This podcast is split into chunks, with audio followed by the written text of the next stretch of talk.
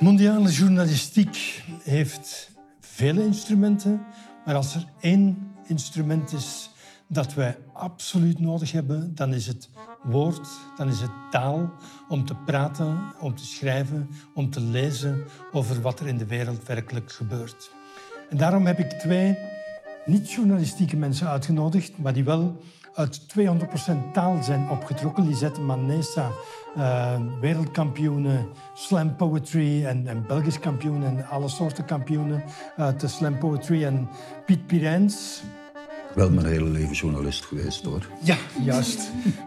maar ook heel erg met, mm -hmm. met poëzie bezig. Ja, zeker. Uh, en, en dat was uh, in deze de reden om jullie twee mee aan tafel te brengen. En we willen aan de hand van een, uh, van een drietal citaten werken. En het eerste citaat is een heel kort citaat, uh, maar een niet zo'n makkelijk citaat om bij te vertrekken. En daarom heb ik het vooraan gezet. In het begin was het woord. En het woord was bij God. En het woord was God. Ik heb dat genomen omdat het misschien uh, voor mensen van mijn generatie heel erg indrukwekkend was over hoe belangrijk het woord was. Want het woord was God, zegt de Bijbel, zegt Johannes in zijn evangelie in de eerste vers. Uh, maar het zegt voor mij ook iets over, over de heiligheid van taal uh, in, in een bepaalde cultuur. En, en roept meteen de vraag op, gaan wij nog wel om met woord als iets wat heilig is, wat, wat absoluut respect verdient? Is het woord nog bij God vandaag? Um, ik zou dan denken, dat ligt er ook aan wat de betekenis van God is. En dat kan ook gewoon zijn de ontdekking uh, of de, de, de magie die u beschrijft. Dat kan ook die God zijn die nog steeds in de taal zit.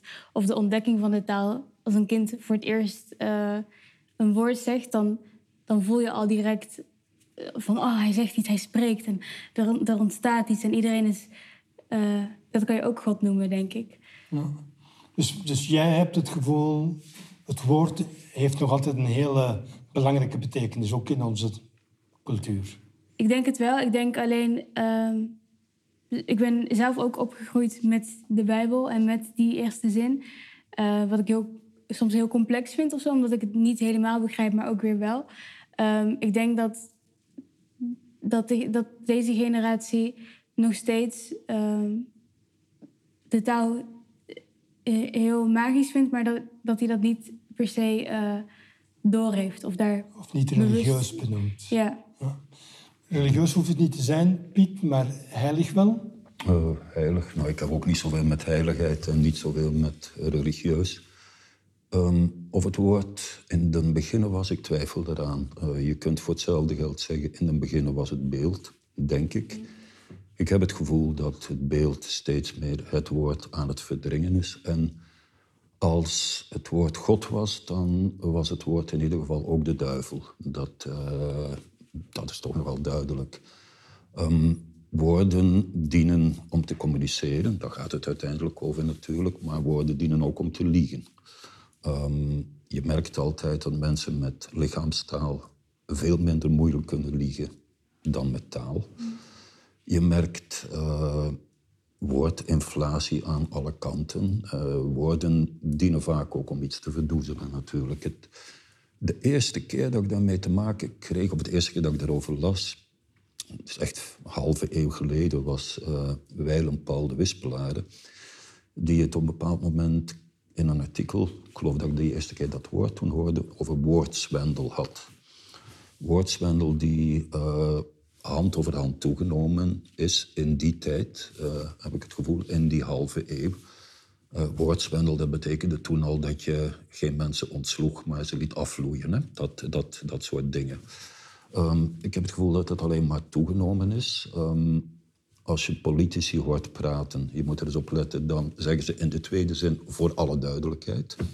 Ik zal voor alle duidelijkheid nog eens zeggen dat. En ik denk dat er weinig nog duidelijk is en dat het woord dus, het mag het dan in den beginnen geweest zijn, al dan niet, dat het woord heel erg onder druk staat. En we hebben nog nooit zoveel woorden gebruikt als nu, social media aan alle kanten, maar Gebruiken we ze zorgvuldig? Gebruiken we ze op de juiste manier? Gebruiken we ze om iets aan openbaring uh, te onthullen? Betwijfel het. Ja, toch denk ik dat, uh, dat het, de kracht van het woord nog hetzelfde is gebleven of zo. Ondanks dat het, ik ook vind dat het beeld het overneemt en dat, um, dat we soms dingen moeten zien om ze te begrijpen. Um, maar toch denk ik dat. Want bijvoorbeeld, als ik kijk naar mijn jongere broertje en zusje, zijn er heel veel Engelse dingen die ze ineens beginnen zeggen. Of uh, um, ehm, sms-taal of uh, social media-taal die ze dan ook uitspreken. Um, maar toch kan bijvoorbeeld een, woord zoals snitch, zegt mijn zusje soms heel vaak. Van, dat is eigenlijk gewoon als iemand. Uh, um, ja, iemand heeft je gesnitcht. Dus iemand. Dus ik weet niet hoe je dat, ik weet niet meer hoe je dat zou kunnen zeggen, maar ze zegt soms van, oh, je bent echt een snitch. En dat, dan betekent dus dat ik haar heb verraden.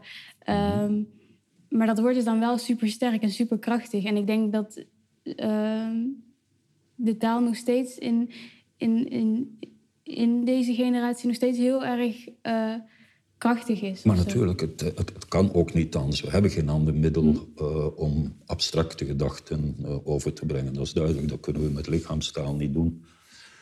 Uh, maar mijn pleidooi is er een van pas op met woorden. Ja. Um, als ik nog eens terug mag naar die beginjaren van, van, van Paul de Wispelaar.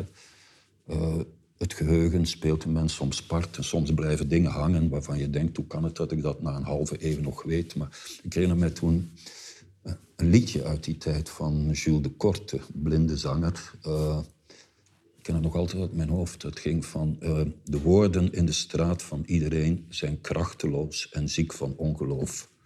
Want onze oren zijn verstopt en doof en onze harten zijn verstard tot steen. Men heeft de taal niet met het oor geëikt, maar telkens weer naar de fabriek gestuurd, waar technici het hebben glad geschuurd zo glad als men geen overhemden strijkt, en zo verder enzovoort.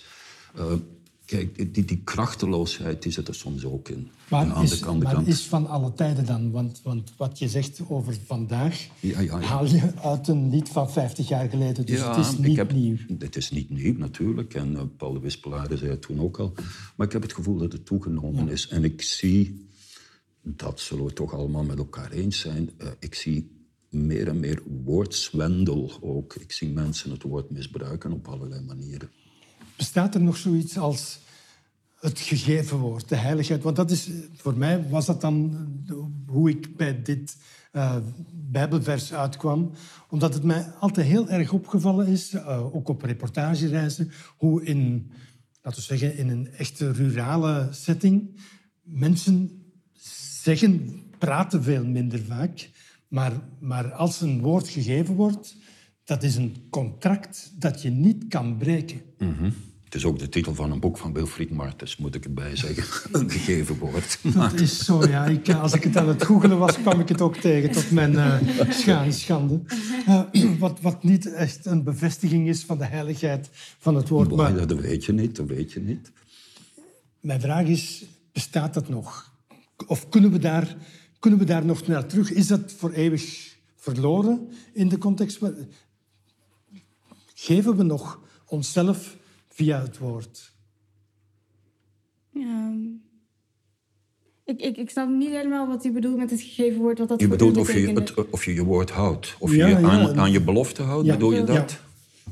Een, een woord, ik bedoel, mensen spreken een engagement uit en komen daar dan niet op terug dat is niet meer van deze tijd.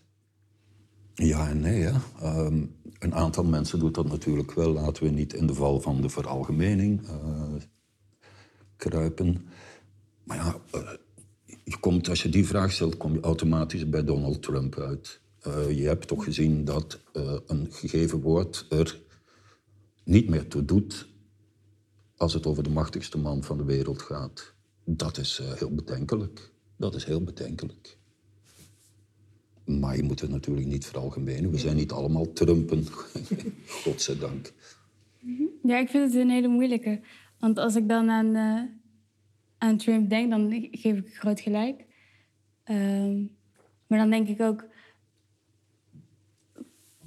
Moet een woord, mag een woord niet uh, teruggenomen worden? Of, of, of kan een, ja, is een, is een, zeg maar, een, een woord is ook maar een, een, iets, wat, iets, iets waaraan je denkt, weet je. En dat kan ook altijd veranderen, denk ik dan. Uh, maar niet om het te verantwoorden, om beloftes niet na te komen.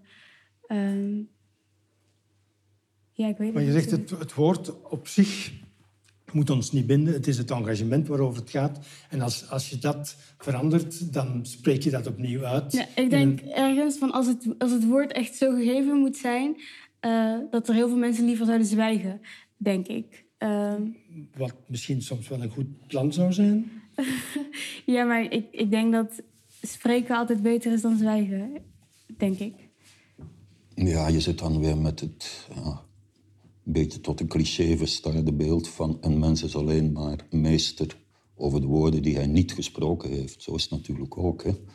Uh, Genoeg huwelijken gaan kapot naar ruzies waarvan je denkt van, had ik het maar niet gezegd. Dat kan natuurlijk ook gebeuren. Uh, en, maar ik denk dat er wat spraakverwarring is. Hoor. Uh, jij bedoelt het toch, neem ik aan, als je moet je beloftes houden. Hè? Ja, maar, maar, maar we spreken die beloftes uit in woorden natuurlijk. En voor mij is, is het denken daarover van belang, omdat het uiteindelijk ook gaat over de waarheidswaarde van woorden. Je, je hebt het zelf meteen uh, gehad over woordzwendel. Mm -hmm. uh, als we dat dan even naar de journalistiek halen, dan, dan wordt het onnoemelijk belangrijk dat we woorden inzetten om de zaken zo goed mogelijk te beschrijven zoals ze zijn. Ook al zit daar altijd een kloof tussen werkelijkheid en, en beschrijving, maar, maar je probeert die kloof zo klein mogelijk te houden. En je probeert vooral om niet uh, omwille van de mooie woorden zelf een verhaal te beginnen vertellen dat los zingt van, van de werkelijkheid. Nee, maar je zit natuurlijk toch meteen met het probleem dat woorden niet neutraal zijn en niet eenduidig. Uh, dat wist Wittgenstein al. Hè? Uh, een roos is iets anders voor een botanicus dan voor een verliefd iemand. Uh, woorden kunnen van alles betekenen. De klassieke voorbeelden zijn bekend. Ja, wat zeiden we vroeger over Nelson Mandela en wat zeiden we over Nelson Mandela toen hij één keer weer vrij was? En hoe werd een terrorist een vrijheidsstrijder? En, en hoe kan een woord totaal anders ingevuld worden? Um, als ik nog een voorbeeld mag geven, um, Leo van Broek. Hm? Uh, ik maakte een interview met Leo van Broek, waar een heleboel heisa over was. Um, vrijstand, nu nog vrijstaand wonen is crimineel, was de kop. Die hij geautoriseerd had en nagelezen en daarna uh, in twijfel trok. Maar daar nu even niet over. Vrijstaand wonen is crimineel dan gaat het over de betekenis die aan zo'n woord uh, hecht. Het, het, werd een rel, omdat mensen dachten van... hij bedoelt dus dat wij misdadigers zijn, terwijl hij bedoelde het is onverantwoord. Ja. Je zag toen dat plotseling minister Bourgeois, of all people, in het Vlaams parlement moest komen zeggen... ja, maar, ja, maar hij bedoelt crimineel zoals in de uitdrukking hij is crimineel zat. En dat betekent iets anders dan... Nu, zo zie je hoe woorden tegelijkertijd uh, wegwijzers kunnen zijn en verkeersdrempels. Kan allebei, uh, voor hetzelfde woord. En dat is vaak, denk ik, uh, wat dichters doen. Dichters merken of werken met woorden die meerduidig zijn en, en, en uh, proberen daar betekenis aan te geven op verschillende manieren. Maar in de journalistiek moet je heel erg oppassen, denk ik, met, met woorden die fout begrepen kunnen worden. En dat gebeurt voortdurend. Hoe ga jij daarmee om, Lisette? Als je, want je doet op podium aan slam poetry, waar je dus veel meer in de richting gaat van wat Piet nu uh, benoemt als, als werken met die meerduidigheid, en, maar ook in jouw geval met ritme en, en wat daar rond zit. Maar je schrijft onder andere ook voor ons uh, columns. Op dat moment, het zijn geen journalistieke stukken, maar het zijn wel geschreven stukken waarin die meerduidigheid uh, in een heel andere context terechtkomt. Mm is schrijven moeilijker dan spreken, publiek spreken? Of uh, zit dat voor jou in hetzelfde spectrum? Um, het, het, het, ik weet niet of het nou wat moeilijker of makkelijker is, maar wat wel heel erg verandert is dat als ik iets schrijf om uh, bijvoorbeeld te laten publiceren of een column, een of zo schrijf, dan laat ik het los en dan is het een papiertje of zo. En dan zit het niet meer vast aan mij of aan mijn gezicht of aan. eh, eh, ja, gewoon dan zit het niet meer vast aan mij. En op het podium spreken, ehm, dan weten mensen dat ik, ik de woorden zeg. En ze weten waar die vandaan komen. En ze, alle woorden die ik zeg, die horen dan ook bij mij. En op het papier is dat veel minder zo, heb ik het gevoel. Maar als jij voorleest, dan is het lyrische ik dan gelijk aan het ik? Nee, toch? Hè? Niet Nee, het is noodzakelijk, niet, hè? nee, niet, dat is niet per se. Maar het is wel het beeld. Het is wel wat de mensen waarnemen. Dat zijn de woorden en die ze horen, maar ook ik die ze uitspreek. Ehm, en dan kan het natuurlijk nog steeds zijn dat ik een woord anders zeg dan het binnenkomt bij iemand of zo. Ehm, maar het is wel heel anders dan wanneer ik iets, iets loslaat. En ehm, ik weet ook niet waar die persoon dat gaat lezen. Of, of die persoon kent mij dan ook misschien helemaal niet. Of die ziet mij niet, hoort mij niet. Dat is voor mij wel een groot verschil. Dus de tekst staat meer op zichzelf. Ja, Eh, wat zou ook zou kunnen betekenen dat je er eigenlijk meer zorg voor moet dragen. Eh, want je, je, je kan hem niet meer naar, naar je toe halen. Eén keer gepubliceerd is hij op zich. Ehm, ik denk ook dat ik dan ergens ehm, iets duidelijker of zo wil schrijven. Ehm, Het is een eeuwige en klassieke vraag als het over slam poetry gaat natuurlijk. Eh, moet slam poetry op papier stand houden? nee. Nee, hoeft niet. Dus of het, eh, of het ooit opgeschreven moet zijn? Ja, nee, nee, eh, of je het ook kunt lezen. Oh, zo. Ehm, Er zijn publicaties van slam poetry. En als je die dan leest, dan denk je, ja, nou, Dat ligt eraan. Ligt volgens mij aan eh, wie de slampoet is. Soms klopt het op papier en soms totaal en niet. soms totaal Ja. niet. Ja. Mhm. Want soms gaat het ook om ehm, een vingerknipje of iets wat het publiek zegt, waar je telkens op reageert. Eh, het kan, maar het hoeft niet. Oké. Goed, ik ga even een, eh, een tweede citaat in het gesprek gooien. Eh, het is een citaat van een van mijn lievelingsschrijvers op dit moment, Suleiman Adonia. Suleiman is een eh Eritrees-Ethiopische schrijver die opgegroeid is voor een deel in Saudi-Arabië en dan in Groot-Brittannië en nu in Brussel woont. En in zijn laatste stuk dat vorige week verscheen, schrijft Suleiman... Een taal leren als tiener of als volwassene is uitermate moeilijk. Zeker als je al een geschiedenis hebt van herhaalde migraties tussen talen en landen. Het is niet alsof je nieuwe woorden inslikt als rijpe brokken passievrucht die door je keel glijden. Het lijkt meer op kauwen op een steen en daarbij je tanden breken. Alleen maar om de funderingen van die nieuwe taal uit te zaaien over je tong, die al zwaar is van al die andere talen die erop liggen. Het gaat, met andere woorden, om meer dan enkel woorden. Het gaat om het verwerven van metaforen, het leren van de nuances, de synoniemen, de geschiedenis van woorden, de culturen, het ritme van hun wortels. Wat een cliché is voor een moedertaalspreker, kan een juweeltje zijn voor wie een taal begint te leren. Meertaligheid, talen, het belang van taal. Het was twee weken geleden in Vlaanderen een grote rel, omdat eh, de voorzitter van een linkse partij vond dat wie de taal niet wil leren hier niets kan komen doen. En dus Allee, vooruit, moet teruggestuurd worden. zouden we dan zeggen. Maar dus Suleiman zegt hier, ook als je het wil, is het niet zo eenvoudig. Het, het, het, je, je moet, hij zegt ook verder in het stuk, elke keer als ik een nieuwe taal moest leren, had ik ook het gevoel dat ik afscheid nam van een vorige taal, want die, die deemsterde weg. Ik kon ze niet allemaal tegelijk vasthouden. Hij heeft overschot van gelijk, Ehm, denk ik. En dat is natuurlijk op allerlei manieren bestudeerd. eh, taalverwerving en taalverlies. Je merkt dat toch vaak aan mensen die al 30 jaar in de Verenigde Staten wonen en die hun moedertaal voor een gedeelte kwijt zijn geraakt. Ehm, het is telkens, ja, dat is bekend natuurlijk. eh, kinderen verwerven een taal logischerwijze. Dat wordt hun moedertaal. En de moeilijkheid om een nieuwe taal te leren, die, is reëel. Alleen, eh, je hebt verschillende taalregisters. En eh, je kunt een taal leren op verschillende niveaus. Schrijvers bijvoorbeeld.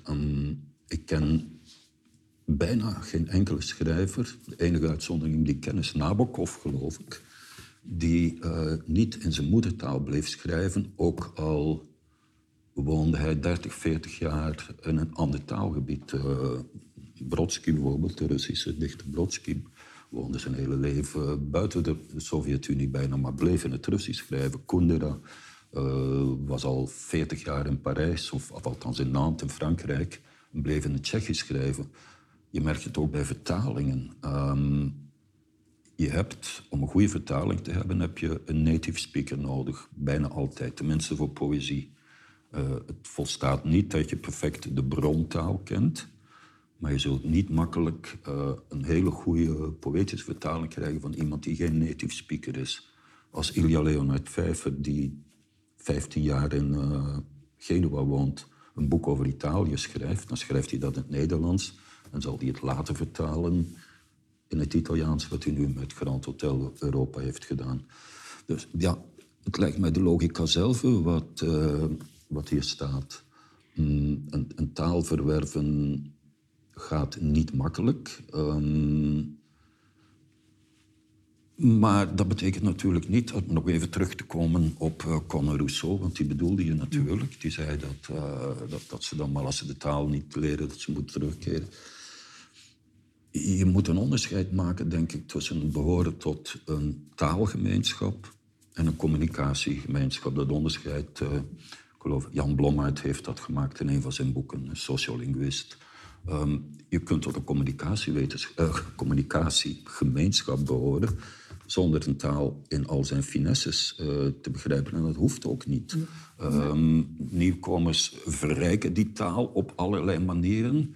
Talen vloeien in elkaar over. Meertaligheid is ongetwijfeld een troef voor mensen, daar, daar twijfel ik niet aan.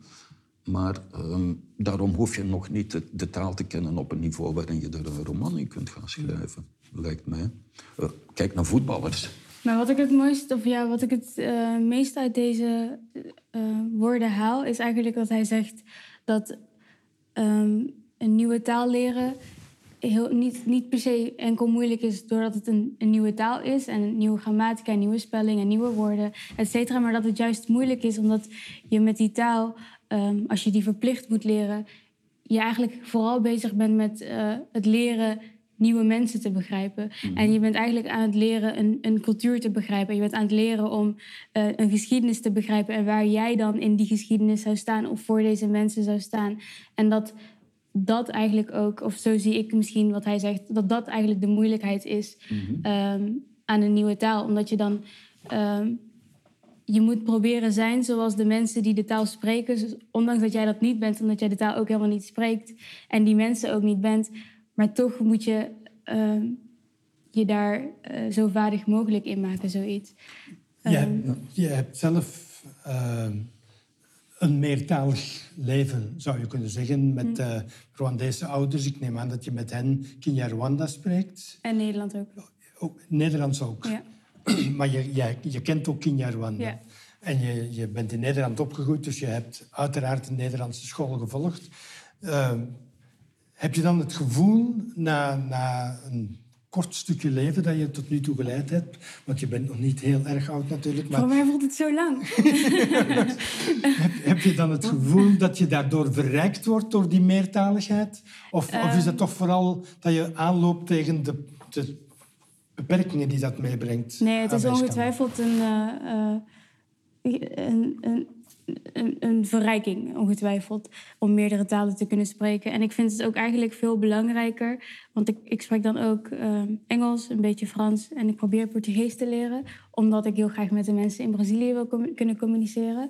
Uh, maar ik, ik vind die meertaligheid in mijn geval veel belangrijker uh, dan één taal perfect te kunnen spreken. Als in als ik, ehm, als ik het, uh, mijn ouders had genegeerd en enkel Nederlands was gaan uh, spreken, dan zou ik misschien enorm goed Nederlands kunnen schrijven. Eh, veel beter dan nu misschien. Maar dan zou ik niet met mijn oma kunnen communiceren. Dan zou ik niet kunnen begrijpen wat mijn Rwandeesheid is.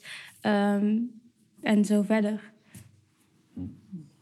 Ik begrijp wat je bedoelt hoor. Um, het is natuurlijk je leert niet alleen een taal, je leert cultuur. Daar komt het toch vooral op neer. Ik ben benieuwd hoe dat bij jou omgekeerd is. Jij bent in Nederland opgegroeid, voor een deel.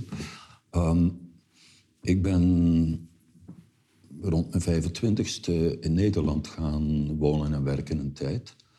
Separated by the same language. Maar verdomd dat het waar is hoor. Ik moest mij aanpassen aan een cultuur. En dan ging het echt niet alleen over de andere betekenis van poepen in het Nederlands en in het Vlaams. Maar uh, ik moest een cultuur leren. Uh, en dat, dat was best lastig. En, en naarmate... Uh, kijk, Vlaams en Nederlands zijn intussen zo ver uit elkaar gegroeid...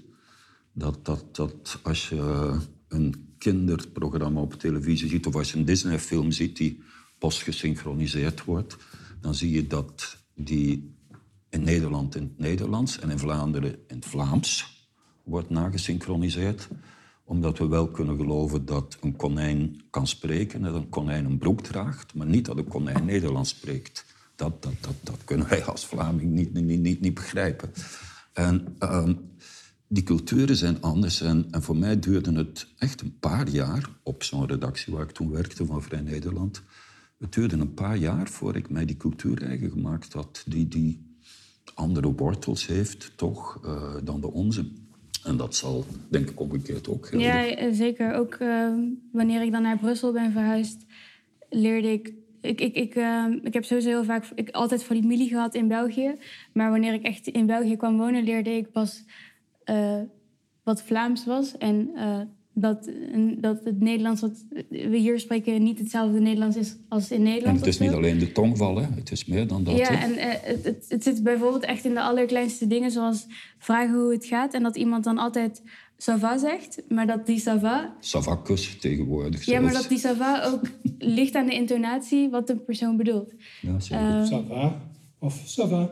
Terwijl in Nederland is het van, ja, het gaat niet goed. Of, ja, het gaat goed. Ja, ja uh, prima. En, en daar is het sava. So, so, prima is sava, maar het gaat niet goed is ook sava. En het gaat heel goed is ook sava. Zo, dat zijn de kleine dingen natuurlijk, maar ook zoveel verder. En, ja, precies. Hè. Wat hier staat, het gaat om het verwerven van metaforen, het leren van de nuances, de synoniemen. Als je dat al hebt tussen Vlaanderen en Nederland, dan heb je dat natuurlijk a fortiori ja. uh, tussen continenten. En, en tegelijkertijd nog eens is natuurlijk een verrijking, zoals we zien, die smeltkroes van talen, die, die ja, ook dat wisten we al zo lang van. En, en ergens ook in, in uh, zijn citatie zegt hij ook iets van. Uh, dat je dan een beetje een deel van jezelf verliest, omdat je weer met een nieuwe taal bezig bent. Dan heb ik ook het gevoel dat uh, wie je bent ook een beetje anders is in een andere taal, maar ook weer ehm, al die talen die je dan spreekt vormen dan ook wie je bent, zoiets. Mm -hmm. Voor mij is het, uh, is het citaat ook van belang, omdat op een heel ander niveau misschien uh, een vraag stelt bij de manier waarop wij schrijven voor een steeds diverser wordend publiek. Want als je schrijft voor mensen die allemaal op jou gelijken, dan ben je heel zeker, of dan kan je heel zeker zijn over wat ik schrijf, betekent ook voor de lezer wat ik geschreven heb. En, en met, een, met een publiek dat steeds diverser wordt, uh, is dat minder zeker. Ja, en dat is een probleem natuurlijk. Ik denk dat ik mezelf daar ongetwijfeld schuldig aan gemaakt heb. Um, ja, ik hou geen rekening met lezers. Echt niet. Ik denk, ik schrijf zoals ik schrijf. En veel van die woorden vinden mijn lezers waarschijnlijk te moeilijk. Dan, ja, dat is toch een heel moeilijk evenwicht waar jullie bij Mo zeker ook mee te maken zullen hebben. Um, je moet oppassen dat je niet in een soort Jip en Janneke taal komt. Uh, je moet uh, moeilijke woorden, ja, wat, wat zijn moeilijke woorden? Uh, je moet die vermijden. het moet niet komisch worden. Ik herinner mij een tijd geleden was er een stuk van Karel van den Broek, ehm, de hoofddirecteur van Apache, dat hij geschreven had voor de VRT Nieuwsite. En had, de eindredacteur had ieder moeilijk woord had er even bij gezet wat het was. Het werkte echt vreselijk op, op mijn lachspieren. Um, ja, tot wie richt je je? Uh, moet je op je hurken gaan zitten? Um, om het maar lelijk uit te drukken, moet je op je hurken gaan zitten? Moet je rekening houden met lezers? Welke woorden begrijpen ze? Uh, ik kan het niet. Uh, ik begrijp dat het maar, nuttig is en dat het moet. in bepaalde gevallen. Maar ik kan niet op mijn hurken gaan zitten. Maar voor mij gaat het in deze nog niet per se over toegankelijkheid, over hoe moeilijk of hoe makkelijk uh, maak je het enzovoort. Maar vooral uh, mensen die pas gearriveerd zijn in, in België, die bijvoorbeeld uit een oorlogssituatie komen in Afghanistan of mhm. Syrië, of die, die gemigreerd zijn vanuit mhm. West-Afrika en, en hier terechtkomen, die lezen in de zinnen die wij schrijven misschien andere geschiedenissen dan, dan die wij vermoeden. En dat, dat is de vraag van, moeten we daar niet alerter op zijn? Misschien moet ik de vraag andersom stellen aan, aan Lisette. Denk jij daar ooit over na? Als jij een tekst maakt, hoe die beluisterd of gelezen wordt? Um, daar zit ik met de, met de vorige vraag in mijn hoofd en deze vraag. Ehm, dus of ik er zelf over nadenk? Ja. Ehm, ja, maar ik denk dat ik ehm, er ergens al van uitga dat, dat mijn teksten, of dat wat ik denk niet per se, ehm, of ja, wat ik schrijf niet per se de norm is of zo. En dus ik ga er al van uit dat, dat er dingen zijn die er niet begrepen in worden of zoiets. En dat laat ik zo, of dan leg ik ze extreem uit.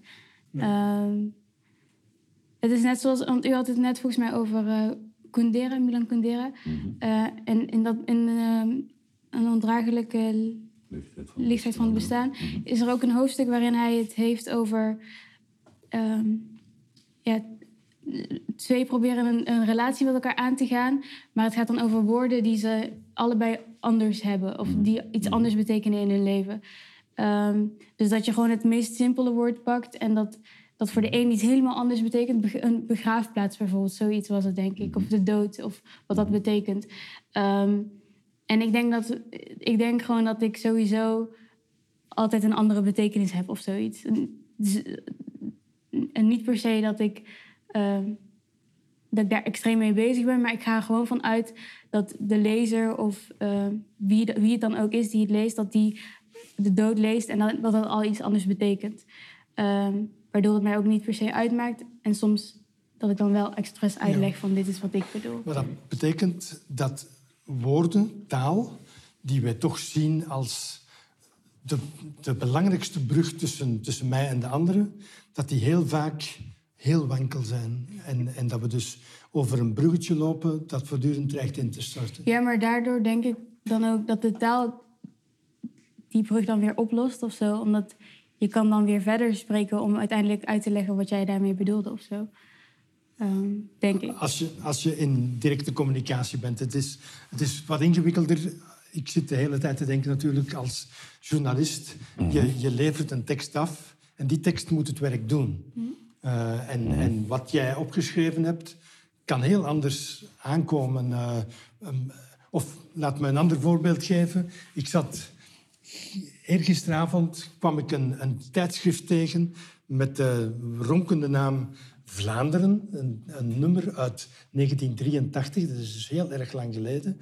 Um, en dat was een West-Vlaams tijdschrift over kunst en cultuur, blijkbaar. En er was een nummer over de Vlaams-Afrikaanse literatuur. Mhm. um, en daar wordt heel zonder enige schroom, zonder dat er enig probleem is, gesproken over de negerliteratuur. Uh, en dan gaat het niet over literatuur geschreven door Afrikanen, maar ook door Vlamingen die in Congo woonden of in Rwanda en die dan uh, in de setting van, van die romans is het rurale dorp en, en de, de, het leven van het, uh, van het Afrikaanse dorp. En dat wordt in de klassificatie het is helemaal geen racistische benadering, maar, maar het is gewoon onbeschaamd. Gaat het over, over welk jaar hebben we het dan? 1983. Mm Ja. Nee, het was in die, in die periode nog tamelijk gewoon. Hè? Ja. Uh, ik heb het woord uh, laatst teruggevonden bij Tom Lanois. In de jaren 80 gebruikte Tom Lanois het N-woord nog, nog voortdurend. Uh, God, ik was maar een neger, was, was de titel van een roman natuurlijk. Uh, de negerhut van Tom, van Tom. Ja, de betekenis is verschoven, dat weten we toch allemaal. Ja. Dat, uh, dat is zo. Maar ik wil nog even terugkomen op die taal, die, die dat wankelbruggetje. Ehm, dat is zo, maar het is tegelijkertijd ook een beetje een voordeel natuurlijk, want anders zou de poëzie niet meer mogelijk zijn.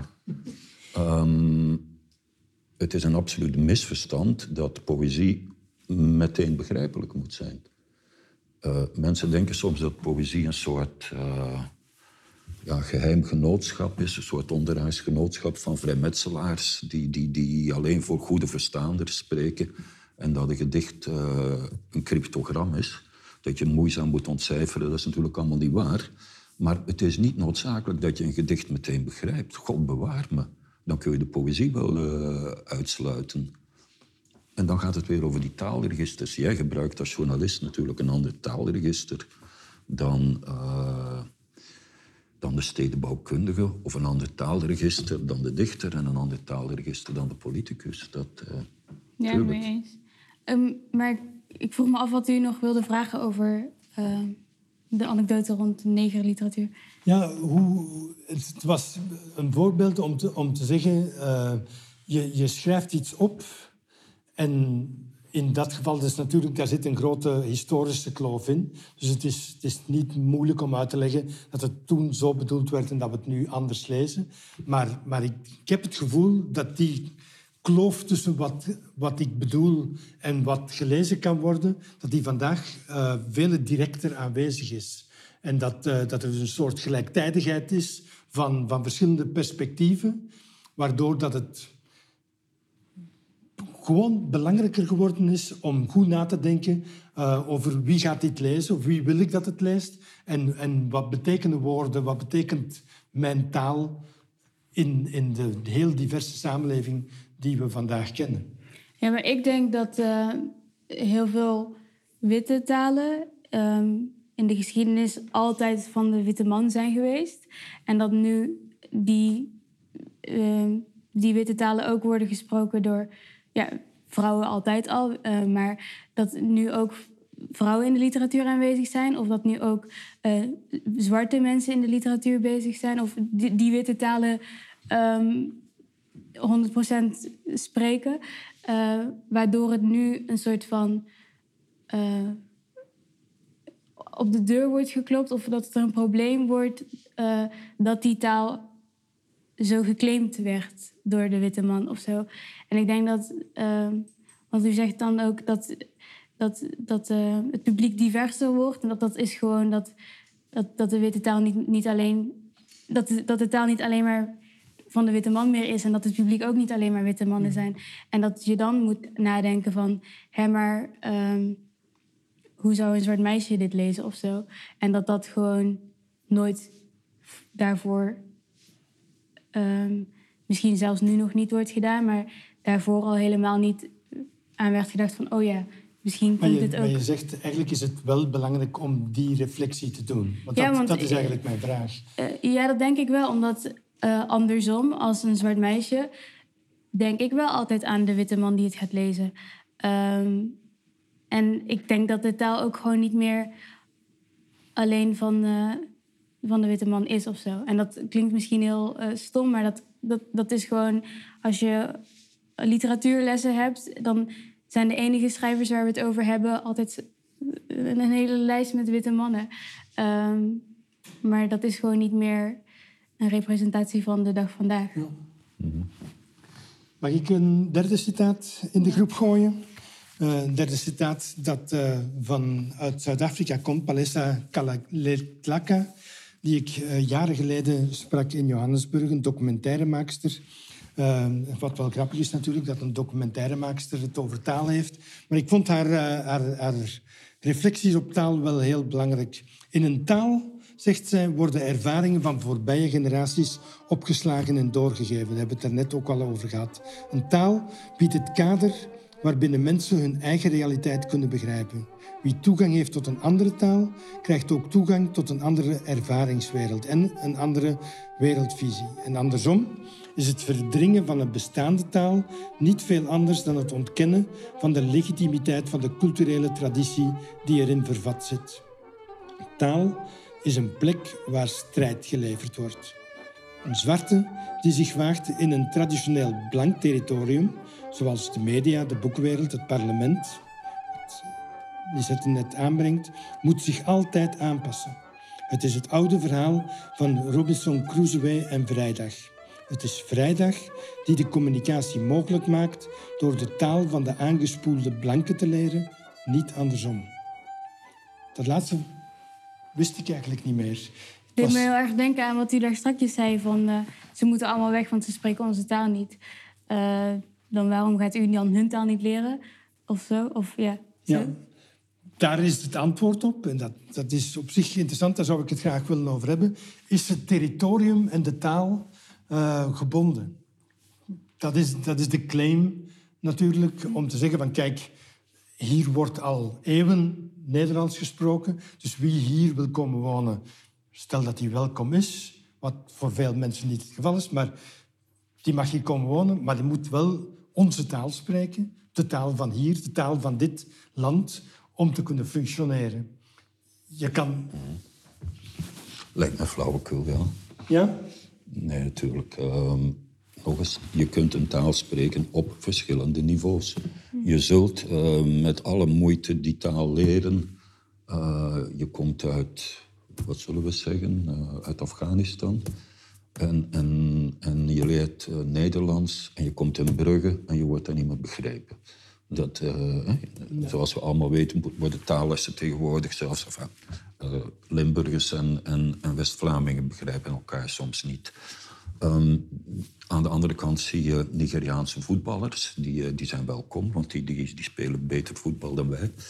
En daar zie je van een aantal jongens uh, leren binnen de zes maanden... hebben ze een woordenschat uh, waarmee ze zich niet alleen op het veld kunnen behelpen... Maar waarin ze ook geïnterviewd worden. Um, het varieert heel erg van persoon tot persoon. Je bereikt een bepaald uh, niveau in, in, in die taalbeheersing. Maar verder zijn er toch nog alle andere communicatiemiddelen. Ik, ik kom terug op wat ik daar straks zei over de taalgemeenschap en de communicatiegemeenschap. Um, je hebt je eigen taal waar je mee kunt behelpen. Je, hebt soms, je spreekt soms drie talen. Je hebt je lichaamstaal. Je hebt, uh, er is zoveel waarmee je kunt behelpen. En er is het oude Vlaamse, van wie was het? Uh, Jan Frans Willems, denk ik. De taal is gans het volk, of zo. Nee, de taal is natuurlijk niet alleen, een, taal is niet alleen jouw eigen volk. Uh, taal is veel breder dan dat. Kan jij je enigszins vinden in, in de idee... je moet toch wel goed de taal leren om te kunnen functioneren, om bij te dragen... maar ook om je rechten op te eisen, om... om een burger te zijn in het land, moet je de taal proberen zo goed mogelijk te beheersen. Dat is, als ik welwillend ben, een vertaling van... van de... Ja, maar nogmaals, dan hangt het vanaf tot op welke hoogte. Tot op welke hoogte. Ja. Want, uh, nou ja, ik ken een aantal politici die hier geboren en getogen zijn, waarvan ik denk van leer de taal eens. Ja. tot welke hoogte? Ja, ik denk dat het ook ligt aan wat, wat je nodig hebt of zo. Want ik denk dat de taal sowieso een, uh, belangrijk middel is om elkaar te kunnen begrijpen en te kunnen communiceren, zoals we dat al de hele tijd hebben gezegd. Maar zover nodig. Als, als, als, uh, als je als uh, grootmoeder naar een nieuw land verhuist of migreert of wat dan ook. En dan en, ja, dan enkel het nodig hebt om te kunnen spreken op de markt, dan is dat wat je nodig hebt. En dan hoef je niet uh, tien jaar lang cursussen te doen om proberen de taal helemaal onder de knie te krijgen, denk ik. Ja. Um, en dat zegt iemand die taal heel erg belangrijk vindt. Ja, maar ik denk dat die groot, grootmoeder dan ook twee of drie andere talen heel goed spreekt. Of misschien één zelfs. Uh, maar wat, wat fantastisch is, daar is het argument, ik, ik speel even advocaat van de duivel, maar daar is het argument, het is fantastisch dat de grootmoeder Kinyarwanda of Pashto of, of Aymara spreekt. Daar kan je niks mee uh, in, in Vlaanderen. Ja, dat is belangrijk voor de familiale ja, maar als die, als die grootmoeder niks anders nodig heeft dan spreken op de markt. En verder alle dingen thuis doet, een gemeenschap heeft, uh, naar de kerk of naar de moskee kan gaan en daar kan spreken in, in het Arabisch bijvoorbeeld. Um, dan is dat meer dan genoeg. En als er dan brieven binnenkomen en die grootmoeder heeft een buurvrouw of een, uh, een, een kleindochter of zo, iemand die haar kan helpen, dan is dat meer dan genoeg. En dan als die grootmoeder uh, elke dag de Koran aan het lezen is, of de Bijbel, of romans of uh, oude televisieseries kijkt, dan is die ook met de taal bezig. En hoeveel die van de taal houdt, ligt niet aan hoeveel die een nieuwe taal wilt leren of moet leren of zoiets. Wat, wat, wat ik in het, in het citaat interessant vind, is ook uh, het aspect machtsongelijkheid. Want wij praten heel vaak in Vlaanderen over taalverwerving alsof het, uh, alsof het een soort rijkdom is die aangeboden wordt. Maar wat onzichtbaar gemaakt wordt, is het feit dat dit gebruikt wordt als een, als een manier om de ongelijkheid op te leggen en te reproduceren. Wij bezitten een taal en zij moeten die taal proberen te verwerven. Ja, een, een, een erg voorbeeld daarvan, denk ik, vind ik dat uh, als je kijkt naar de, de meeste landen die gekoloniseerd zijn, die spreken vaak de taal van de kolonisator. Mm-hmm. uh, terwijl de kolonisator naar hen toe is gekomen, in hun land is gearriveerd en dan 400 jaar of weet ik veel hoeveel, hoe lang daar is geweest en niet de moeite heeft gedaan om met z'n allen die taal te leren spreken. Um, en dat, dat laat zien dat taal heel veel met macht te maken heeft. En uh, het mhm. opleggen van... Als een expat hierheen komt, dan mag hij gewoon Engels spreken. Maar als een vluchteling hierheen komt, dan moet hij Nederlands leren spreken. En uh, dat, dat, dat gaat enkel over macht, denk ik. Ja, exact. Maar ik weer eens naar mijn Nigeriaanse voetballer. Uh, als hij weet wat, uh, wat een strafschop is... en als hij weet wat links is en rechts is en, en, en pasje breed, ja, dan kan die functioneren. Niemand, ook Conor Rousseau, niet, heeft daar een probleem mee. Want hij spreekt Nederlands in zover hij het nodig heeft. Ja. Um, en hij zit tijdelijk. Mogen we aannemen in het geval van die Nigeriaanse ja. voetballer heel vaak. Um, het is natuurlijk wel zo dat je hoopt dat um, mensen met een migratieachtergrond, moet je tegenwoordig zeggen, dat mensen met een migratieachtergrond van de tweede of de derde generatie Nederlands leren. Het zal wel, dat leren ze op school en ze leren het beter en beter. Maar je kunt het toch niet van iedereen verwachten, lijkt me. En daarbij denk ik dan weer van de meertaligheid is zoveel belangrijker dan uh, die ene taal perfect te kunnen spreken, denk ik. -hmm. Maar ik, wil toch nog één keer vragen aan jullie beiden, omdat jullie zo met taal bezig zijn. Iemand die zo van Nederlands houdt en daar zo zorgvuldig mee omgaat en daar zo creatief mee omgaat, die wil toch wel dat mensen die hier wonen, die mooie taal ook. Ik, heb echt, ik zou echt nee zeggen nu. Nee? Nee, nee. dat maakt mij echt niet uit. Ik, en uh, dat betekent niet dat ik minder van Nederlands hou of dat ik daar minder graag in wil schrijven. Maar het is voor mij niet nodig dat uh, een ieder die hierheen komt deze taal gaat leren of zoiets. Het gaat mij erom dat die persoon, die kan misschien heel, veel meer van taal houden dan ik, uh, dat die dat maar doet op zijn of haar eigen manier. Piet. Het gaat om communicatie. Uh, ze moeten zich kunnen redden. Ze moeten zich kunnen redden. En ik denk dat uh, een mondje Nederlands daarbij helpt. En ik denk dat ook, nou ja, iedere jongen met een migra of meisje met een migratieachtergrond van jonger dan, van jonger dan 12, dat dat ook vanzelf oppikt. Dat, dat, dat, gaat vanzelf. Uiteraard gaat dat vanzelf. Of je dat kunt verwachten van die vluchteling, uh, dat hij dat binnen twee jaar ook kan, dat, dat, dat weet ik niet. Ja. Daar zou je wat meer geduld moeten mee hebben. En, um, goh. Ja, neem nu het voorbeeld van onze Irakese uh, dichter, even. Khalidi. Ja, Rodan al-Khalidi. Um, ja, hij heeft het allemaal mooi, mooi beschreven, hè, van, van hoe ik een Nederlander werd, hoe, hoe moeizaam hij die taal verwierf. En op de deur lukte het wel, maar het heeft hem ook jaren gekost in zijn asielzoekcentrum, in asielzoekerscentrum waar hij niet eens buiten mocht. Toen heeft hij het met, met, met woordenboeken zitten leren en zo, maar het ging, uh, het ging beetje bij beetje, het ging mondjesmaat. En je kunt dat niet op heel korte tijd verwachten. En, en ik, vind, ik, ik vind het ook juist jammer als ik dan uh, nadenk over die persoon die dan de taal zou moeten leren. Ik vind het zo jammer dat ik juist niet zijn of haar taal ken om die persoon een keer te leren kennen. Of om te weten uh, in wat voor grappen die persoon maakt. Of wat voor verhalen uh, hij of zij zou vertellen. Mocht dat in uh, zijn of haar moedertaal mogen Ja. ja. kunnen.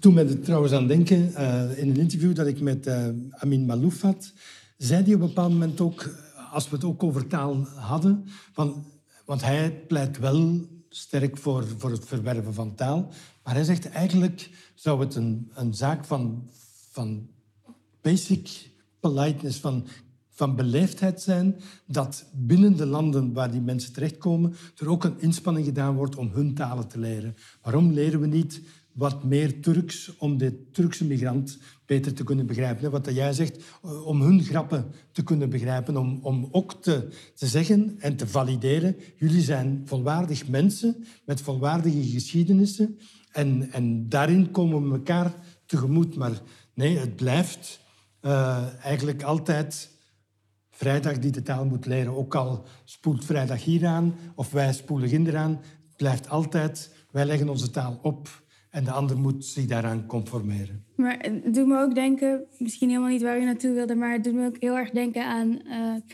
eh, talen die het niet meer overleven. Of, ehm, dat, of echt wanneer eh, de inheemse bevolking, waar, waar- waarbij ze kinderen altijd adopteerden, zodat ze die talen in Canada volgens mij, ik weet het niet meer, ehm, waarin ze de kinderen adopteerden zodat de talen echt dood zouden gaan. Ehm, en dat doet me ook dan denken aan ehm, vrienden van mij die dan thuis eh, Afrikaanse talen leerden, Kinyarwanda leerden bijvoorbeeld, en dan weigerden te spreken omdat eh, ze, ze die persoon niet wilden zijn. Ehm, en dat vind ik ook heel beangstigend of zo, dat, dat, dat talen uiteindelijk ook helemaal weg moeten of verdwijnen. Omdat daarmee een geschiedenis verdwijnt. Een, Ja. een, een Ja. volk, bij wijze van spreken. Ja, dus stel je zou dan eh, tegen de Turkse kinderen zeggen: ja, stop met Turks spreken, leer nu Nederlands. En wij gaan ook niet leren eh, voor jullie Turks te spreken. Ehm, dat die taal dan ook in, in, in Nederland zou, zou verdwijnen, zoiets. En dat vind ik heel ehm, beangstigend of zo. Piet, je had nog een gedicht meegebracht Ik heb een taal. gedicht meegebracht over taal, ja. Ga ik Zullen we, voorlezen. daarmee, zullen we daarmee afronden? Ja, Lijkt mij geschikt en gepast in Mhm. deze. zegt hij, ja. Een gedicht van Anton Korteweg. Hij vergelijkt de taal met... We zitten hier aan de rand van een watertje, dat kun je nu niet zien. Eh, Tenminste, dat zien wij, maar dat ziet de kijker niet. Maar aan de overkant is een riviertje en daar zie je af en toe een eend. En een eend is zo'n beest dat... Ja, een eend kan niet veel en de taal ook niet. Daar gaat het over. Arm is de taal, doodarm en maar een eend. Een eend kan immers alles, maar niets goed. Haar zwemmen is met heel het vette lijf in het water, maar wat wapperen met de poten eronder en het beste ervan hopen. Haar vliegen is een ramp. Al dat geklapwiek is juist voldoende om niet neer te storten, en trouwens geen gezicht, die kogelronde kop krachtig vooruit, of die het lijf moet slepen. Haar lopen is het schommelen van een moeder van talrijk kroost, aan weerszij zware tassen die achterna gezeten wordt. En dan dat eeuwige verongelijkt gemompel. Toch denk ik dat een eend gelukkig is, al kan ze alles slecht. Want beter alles slecht dan één ding goed gekund. Dan sterf je uit. Ja, zo is het toch. Soms kan, soms kan de poëzie ons helpen. Taal als instrument om elkaar te begrijpen, om de wereld te begrijpen, om journalistiek te bedrijven, is een eind. Laten we ons het daarbij houden. Niet zeker of ik het daarmee eens ben. Dank je wel. Een eend kan een mooie zwaan worden hoor.